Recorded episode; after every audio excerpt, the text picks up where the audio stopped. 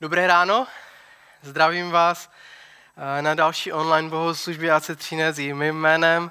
Jsem rád, že tady můžeme v tom krásném slunečném dni být.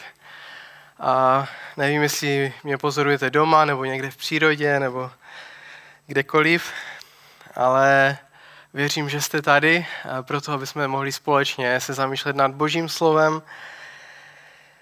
A chtěl bych dneska pokračovat um, s dalším pokračováním série Kdo je Ježíš. A Evangelium Marka je, je to místo, kde se právě nacházíme. A v Markově evangeliu vidíme, jak různé typy lidí reagují na Ježíše velmi odlišnými způsoby. Jsou tam davy lidí a, a vždycky byly okolo Ježíše spousty lidí, ale pro ně je, je ten, kdo, kdo dělá zázraky. Pro ně někdo, kdo, kdo je zázračný muž. A tak tam jsou kvůli podívané. Chtějí vidět show, zázraky, uzdravení, vyhánění démonů, zázraky s jídlem, které, které byly úžas, úžasné. Když si to, vždycky, když jsem si to představoval, tak to bylo, eh, jak je to mohlo být pro ty lidi, kteří tam byli, to je wow, to, žádný film z Hollywoodu ne, nedokáže nahradit.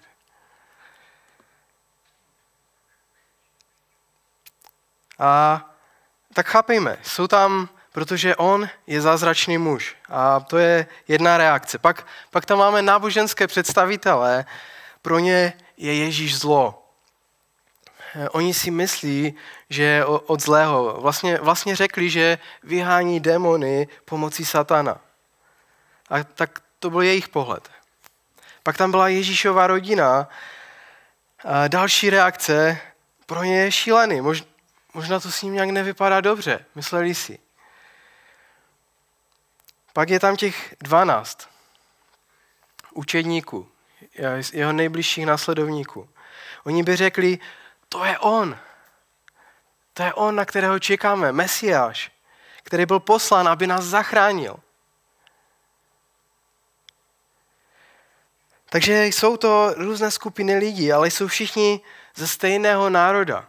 Mluví stejnou řečí a mají stejné náboženství. Ale každá ta skupina reaguje na Ježíše úplně odlišným způsobem. Možná, možná vás napadne otázka, proč? A já si myslím, že to má něco společného s naším nitrem, s naším, s naším srdcem tak je to s náma i dneska. Jak reagujeme na příběhy, na hudbu, na, na různé situace, má to něco společného s naším srdcem, s, s, tím, kým jsme, co je v našem srdci. A představím vám teď dvě, dva, dva lidi, dvě mamínky. Tyhle dámy mají toho strašně moc společného právě kvůli období života, ve kterém se zrovna nachází. Jejich dny jsou plné plínek, učení chození na nočník, do auta musí nosit autosedačku a mají kočárek a nedostatek spánku a spousta dalších věcí. A určitě si některé z vás pamatujete, jaké to bylo, anebo zrovna to zažíváte. Tyto ženy mají toho tolik společného. A vlastně chodí do stejného sboru, jo? to jsou imaginární postavy chodí do stejného sboru a poslouchají s námi tuhle sérii podle Markova Evangelia. A ta maminka vlevo říká, tohle kázání mění můj život. Mění to, jaký mám vztah s mým mužem, mění to způsob, jak jednám se svými dětmi, jak přemýšlím o, o, o našich penězích, o, o svých věcech, o svém čase. A tahle maminka vlevo opravdu roste ve své víře. Teď ta maminka vpravo. Tolik mají toho společného. Stejné období života, stejný sbor, stejná série. Jaký vliv to má na tvůj život? Hm, OK, je to, je to v pohodě. A jakože nic. Nic se neděje. Jedna roste ve víře a druhá nic. A tak otázka, kterou bych se chtěl dneska zeptat, proč to je tak, že někteří z nás rostou ve víře a Bůh hýbe s naším životem a můžeme vidět duchovní ovoce v životech těch lidí, lásku, pravdu, radost, pokoj, trpělivost, laskavost, štědrost. A někteří nic. Možná se cítíš zaseknutý, tvoje víra je na místě a říkáš si, já se nemůžu nějak pohnout. Proč to tak je, že někteří z nás rostou a někteří ne? A mě dneska zajímá, zdá se ti, že rosteš ty?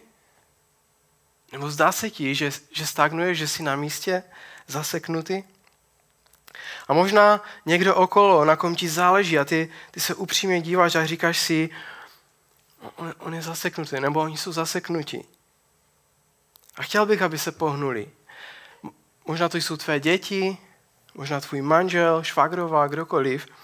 Někteří rostou a někteří ne. To, co dneska uděláme, je, že se podíváme spolu do čtvrté kapitoly Markova Evangelia. Je, je několik příběhů, které tam Ježíš vypráví a, a věřím, že objevíme spolu, proč někteří z nás rostou ve víře a proč někteří jsou zaseknutí a nerostou. A doufám, že pokud se ty cítíš být na místě, pokud ty cítíš, že, že jsi zaseknutý, že objevíš nějaké kroky k tomu, aby se mohl pohnout, abys mohl začít růst ve své víře. Tak pojďme na to. E, čtvrtá kapitola Marka od prvního verše. Jednou Ježíš učil, opět učil na břehu jezera a protože se kolem něho znovu shromaždili davy lidí, nastoupil do člunu a odtud mluvil k těm, kteří byli na břehu. Kapitola 3 a kapitola 4 obsahuje docela dost podobné pasáže. Začínají tam, že? Dost podobně. Ježíš je u jezera, kde jsou davy lidí, on nastupuje na loď, nevím, jestli si to pamatujete, když jsem minule o tom mluvil. Nastupuje na loď, aby k ním mohl mluvit. A, ale tohle už bude trochu jiné. Ježíš své učení často vkládal do zvláštních obrazů podobenství. Podobenství je příběh s účelem něco naučit a, Ježíš byl dokonalým komunikátorem a učitelem. On dokázal zaujmout obrovské davy a šli za ním, protože to, co on říkal, nebylo, nebylo jenom prázdné slova. A někdy tomu zrovna úplně nerozuměli. A to je zrovna tady ta situace. Jednou z jeho oblíbených technik bylo povídání příběhů, podobenství, která byla s určitým záměrem a měla určitý význam. A tak první z těch podobenství, které tam můžeme číst, je, je o muži, eh, který jde na pole zasít obilí a tak jde a, a tak, tak rozhazuje to obilí a sype ta zrna na pole a některá z nich padnou na cestu, kde je ta půda tvrdá a tak zrna nezapadnou do té země a, a tak přiletěli ptáci, se zobali je.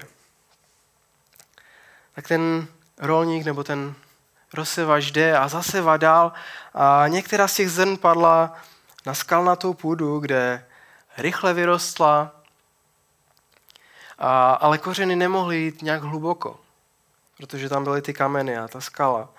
Takže když teplé letní sluníčko přišlo, tak neměli dost vláhy a uschly. Další eh, ta zrna padla na dobře vypadající půdu, ale vyrostlo kolem trní a to udusilo ty mladé rostlinky dříve, než vyrostly úplně. A nakonec Ježíš říká, že ten rozsevač, ten rolník zasel ta zrna taky do dobré půdy. Tady zakořenila a vyrostla a vyprodukovala skvělou úrodu pšenice. A to je podobenství, které Ježíš vykládal eh, učedníkům. Kolik z vás to zná? Kdo už to slyšel? Většina z nás, že? Mnoho z vás pravděpodobně ví, co to podobenství znamená, ale učedníci nevěděli. Oni to nechytli. A tak říkají, možná trochu později, sedí u ohně večer a říkají, Ježíši, to byl skvělý příběh o, o tom rozsevači a o tom rolníkovi a tak a, a těch zrnech. Otázka je, co to vlastně znamená? Nerozumíme tomu. A Ježíš nějak neodpovídá úplně hned na jejich otázku a odpovídá na jinou otázku. A to je vlastně, proč vůbec Ježíš mluví o podobenstvích. A tady to je a říká, vám je svěřeno tajemství Božího království, odpověděl jim. Ale těm, kdo jsou v ně, se to všechno děje v podobenstvích. Říkám vám, vy jste ti moji nejbližší, vám to řeknu, ale k těm, kdo jsou tam venku, um, budu mluvit pouze v podobenstvích. A proč? To zní dost divně, ne? Cituje tady proroka Izáše a říká, aby hleděli a hleděli, ale nechápali, poslouchali a slyšeli, ale nerozuměli, aby se snad neobrátili a nebylo jim odpuštěno. Na první pohled to vypadá, jako by Ježíš dost divně mluvil. Vypadá to, jak by mluvil, aby tomu nerozuměli a nepochopili a aby jim neodpustil. A to, to zní dost divně na Ježíše, že? Ale co si myslím je, že Ježíš říká tím to, že lidé, kteří se zajímají, kteří chtějí se, budou ptát otázky a on jim odpoví na ty otázky. Pokud lidé budou chtít vědět, co Ježíš říká a co tím myslí, eh, tak budou se ptát a eh, obrátí se a bude jim odpuštěno. To je důvod podobenství. Myslím, že je používá jako takový filtr, takový, takové síto možná, protože má obrovské davy lidí okolo nich, kteří jsou tam kvůli zázrakům, kvůli show, kvůli tomu, co, Ježíš, co vidí, to, že je nasytil a tak dál. A když je Ježíš vyučuje, tak, tak oni jsou jako tak, jo, super příběh, to, co si říká, ale víš co, mohl bys nám ještě udělat nějaké ty chleby, nebo uh, udělat nějaký taky velký zázrak, nebo to s tím chromím, jak se postavil, nebo to s tím démonem, to bylo husté. Ukážeš něco, ještě něco podobného? To by bylo něco. A neposlouchají, co říká. Možná je ani nezajímá, co je zač. Chtějí vidět zázraky a Ježíš používá podobenství, aby filtroval to, kdo tam je skutečně proto, aby se od něj učil. A když jsme u naší otázky, proč někteří z nás rostou a jiní ne, jsou zaseklí, potřebujeme se zastavit a porozumět tomu, že v tomhle procesu toho duchovního růstu ty máš s tím co dočinění. Je tam nějaký tvůj uh, úkol. Není to jen něco, co se ti děje, co prostě najednou nějak si řekl, dobré, tak stanu se křesťanem a najednou se celý tvůj život změnil. Ale ty máš určitou úlohu, roli v tom. A to je první část dnešního zamyšlení. Moje role, tvá role, náš úkol. Naše role v duchovním růstu. A Ježíš vysvětluje, proč mluví v podobenstvích a dává nám napovědu, jaká je naše role. A je to tohle. Poslouchat a reagovat poslouchat a reagovat na Ježíšova slova. Co s tím, co s tím můžu udělat? Abych byl volný, abych byl svobodný k růstu, abych nebyl zaseknutý. Poslouchat a reagovat na Ježíšova slova. On chce, abys šel za ním a ptal se, co to znamená. Nebo dokonce, co to znamená pro mě. A je to hrozně důležitá a úplně základní věc v našem životě jako Ježíšových následovníků. Pokud ho nasledujeme, pokud jsme se rozhodli nasledovat Ježíše, tak ptát se tuhle tu otázku Ježíše, co to znamená? Co znamenají tvá slova pro můj život dneska, tady a teď? Je úplně základní věc. Pokud to neděláš, nemůžeš růst. Opravdu se nedokážeš duchovně posunout. Nemůžeš růst ve své víře, pokud si, pokud si zasekli. Pokud eh, se neptáš, pokud nebudeš pravidelně naslouchat Ježíšovu hlasu a ptát se ho, co to znamená, a pak samozřejmě na to reagovat. To je úplně ta nejzákladnější věc a, a pro, pro to, abychom mohli růst v naší víře. OK, takže Ježíš vypráví ten příběh o zasevání zrna, učedníci to nechápou, nechytli to, on jim neodpovídá, odpovídá na jinou otázku, proč mluví o podobenstvích a oni jsou jako, OK, skvěle, díky za, za to skvělé vysvětlení, ale pořád nechápeme, co je to podobenství. Takže můžeš nám prosím vysvětlit to s těmi půdami? A tak Ježíš odpovídá tohleto. Vy to podobenství nechápete? A jak, podobe, jak porozumíte všem ostatním podobenstvím?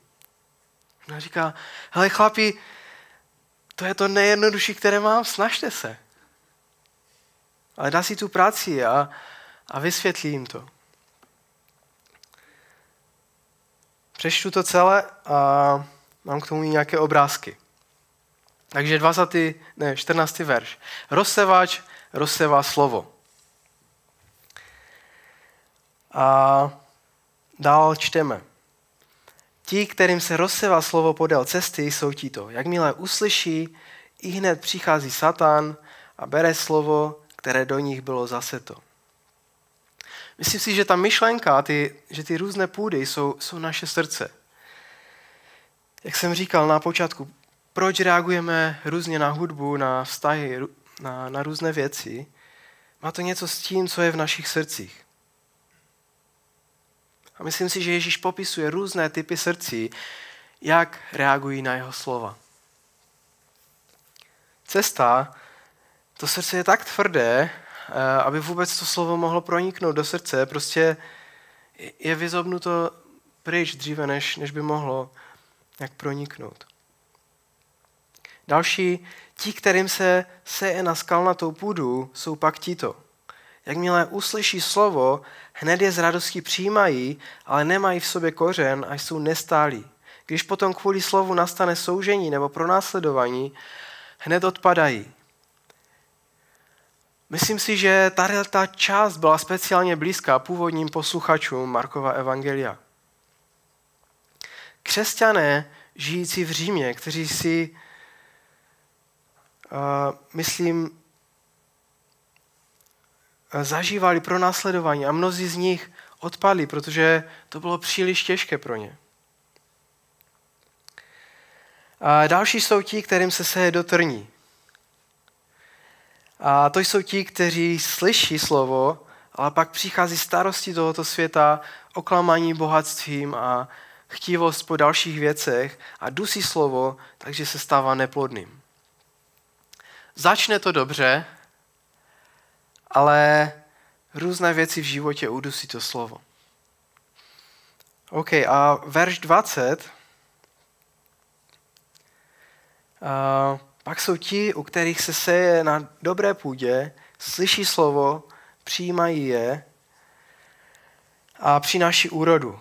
Jeden třicetinásobnou, jeden šedesatinásobnou a jiný stonásobnou. Ježíš vysvětluje, zrno je boží slovo. A ty půdy, to jsou, to jsou naše srdce. Otázka, která nás může napadnout, je, OK, ale co to znamená? Jaká je pointa toho všeho?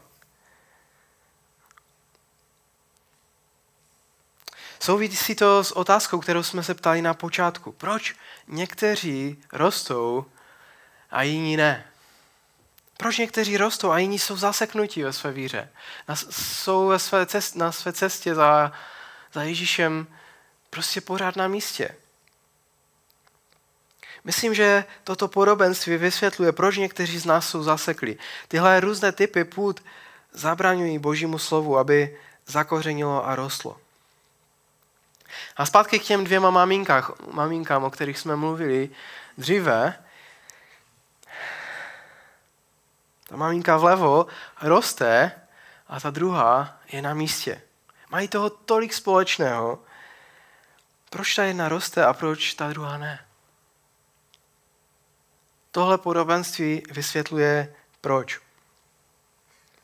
Všechno je to o kamení a trní, nebo o skalách a trní, které zabraňují božímu slovu, aby zakořenilo. Kamení a trní. Možná, možná vás napadne, a co, a co cesta? Cestou je to tak, podle mě, eh, že kdokoliv je tak tvrdý a uzavřený Ježíšovým slovům, tak pravděpodobně není tady, nebo se nedívá online. A pokud jo, tak určitě neposlouchaj nic z toho, co říkám, protože to vůbec nezajímá. Ale pro nás, kdo jsme tady nebo vy online, kteří jste aspoň trochu otevření na Ježíše, tak výzvou pro nás jsou kamení a trní. A tak pojďme se na ně podívat a na to, jak můžou vypadat v našich životech. Začneme s tím, co, co Ježíš řekl. Starosti tohoto světa, oklamání bohatstvím a chtivost po dalších věcech. Možná bychom to mohli uh, shrnout do nějakého rozptýlení. Věci v našich životech, které nás rozptýlují od toho, abychom slyšeli slovo Boží. A pochopme jednou provždy, že, ta, že ty věci, ty, ta rozptýlení, ty, tak mají potenciál udusit uh, ta, ta zrna, to, to ovoce, to, tu rostlinku. On je udusí ten potenciál růstu v našich životech. A podívejme se na různá rozptýlení. Třeba tahle věc. Mobil. I když, I když je to skvělá věc, může být trním. Které má potenciál udusit Boží slovo, které nedokážu slyšet a nedokážu reagovat. A tak vás pozbuzuju k tomu a vyzývám vás k tomu, aby pokud chceš zrovna se věnovat čtení Božího slova, čtení Bible, dej tu věc do jiné místnosti. Nebo si vypni. Aby se mohl soustředit. A jde to ještě hlouběji, když je o tuhle tu věc. Chápejte, je, je to dobrá věc. Já mám rád telefon, mám rád moderní technologie, vím, že to skvěle fotí, můžu s tím fotit skoro jako fotograf, můžu se spojit s rodinou, můžeme být spolu na modlitbách, jako sbor na skupince, nebo vyřídit věci v bance. A taky můžeme vidět, jak se mají naši přátelé, kteří třeba byli někde dál, nebo i blízko. Ale je tam určité riziko. Znovu, jak Ježíš popisuje trní, starosti tohoto světa, oklamaní bohatstvím a chtivost po dalších věcech. A o čem je, o čem je Instagram, o čem je Facebook a, a další sociální sítě? Podívej se, co oni dělají, podívej se, co mají. A hej, ta jejich kuchyň, to vypadá skvěle. Mnohem lepší než ta naše. Chtěl bych zkusit to nebo ono. A pro mě to vypadá jako, že ty rozptýlení, o kterých Ježíš mluví. A znova, mobil není zlá věc. Je, je toho spoustu dobrého, v čem nám pomůže. Jsem rád, že ho mám. Ale rozptýlení má potenciál udusit růst v našich životech. A tak vás vyzývám, možná je čas udělat si nějaké hranice ohledně tvého telefonu. Nebo, nebo je něco jiného, co ti přišlo na mysl, jako rozptýlení. A ty víš, že, že to dusí ten potenciál slyšet Boží slovo a reagovat na něj. To jsou uh, ty terny. To je jeden z důvodů, proč jsme zaseknutí. Někdy to může být tak, že jdeme a, a chceme si číst Biblii, chceme, otevřeme Biblii a, a najednou někdo zavolá. Najednou pípne nám tam nějaká notifikace, nebo já nevím co, a už se nás to zajímá zase. A zase prostě nás to vytrhává z toho a, a jsme, jsme tím vyrušení. A způsobuje to, že z toho nic nemáme. A nepomáhá to vůbec k tomu, abychom rostli. Co kameny? Kamení, ta skalnatá půda tvoří určité překážky, bariéry, aby, tu zrno, ne, aby to zrno nemohlo jít hlouběji a aby mohlo mít zdravé kořeny a rostlo až do úplného klasu. Kameny v našich životech brání Božímu slovu, aby zakořenilo v našem srdci, aby přineslo růst, aby přineslo užitek. A tak mě zajímá, jsou nějaké kameny ve vašich životech, se kterými potřebujete něco dělat? Hořkost. Někdo tě napomenul a ty jsi to nevzal. dělá to něco ve tvém srdci, vytváří to překážku, že Boží slovo nemůže jít hlouběji. Může to být tvoje kreditka, taky malý kousek plastu. Můžeš si půjčovat a pak vracet, ale kolik je důležitých Ježíšových kázání o spokojenosti, o usilování o štědrý život. Vytváří to tu tvrdost, překážky a bariéry, kde Ježíšova slova se fakt nemůžou dostat hlouběji. Co pornografie? Vytváří velkou překážku. Vytváří tvrdost našeho srdce. Pak jsme jako, jo Ježíši, můžeš mluvit do této oblasti mého života, ale tohle, ne, ne, ne, ne, to je tajné. Tam nemůžeš. A zabraňuje to božímu slovu, aby se doopravdu, doopravdy dostalo hlouběji do našeho srdce a neslo ovoce v našich životech. Jsou nějaké skály, nějaké kameny ve tvém životě, se kterými se potřebuješ vypořádat. Potřebuješ jít do půdy svého srdce a vyhodit ty kameny pryč od tamtud. Proč jsem zaseknutý? Proč jsem na místě? Proč cítím, jak by Bůh nic nedělal? Jak by byl daleko? Nerostu. Může to být tím, že jsou tam kameny a trní ve tvém životě, ve tvém srdci. Potřebuješ si možná nasadit rukavice a dát je pryč od tamtud. Když jde o duchovní růst, tak já mám nějaký úkol. Ty máš nějaký úkol. Naším úkolem je poslouchat a reagovat na Boží slovo. A dát pryč věci z našeho života, které brání tomu, aby se to dělo. Abychom mohli růst, abychom mohli poslouchat Boží slovo, abychom mohli na něj reagovat. A chci tě pozbudit. Můžeš dneska, eh, možná dneska je ten den, kdy můžeš být upřímný k někomu ve svém okolí a vyznat mu, že potřebuješ pomoc vytáhnout ty kameny z tvého srdce. Dobrá, takže to je podobenství o rozsevači a je to o našich srdcích. A když půjdeme znovu na konec tohoto podobenství, tak Ježíš eh, to končí eh, tímto a myslím si, že to je dost důležité. Ta napsáno, a pak jsou ti, u kterých se se na dobré půdě, slyší slovo, přijímají je a přinášejí úrodu. Jeden třicetinásobnou, jiný šedesátinásobnou a jiný stonásobnou. A četl jsem, že ve starověkém Izraeli, víme, že i dneska Izrael dokáže produkovat dost dobrou zeleninu a, a ovoce a věci, ale ve starověkém Izraeli byla jedna z nejlepších zemědělských oblastí pravděpodobně v Galileji a bylo tam opravdu dobré obilí. Úroda byla 8 až 9 krát víc, než bylo zase to. Ježíš říká třicetinásobnou 60násobnou a 100násobnou. To je wow, že?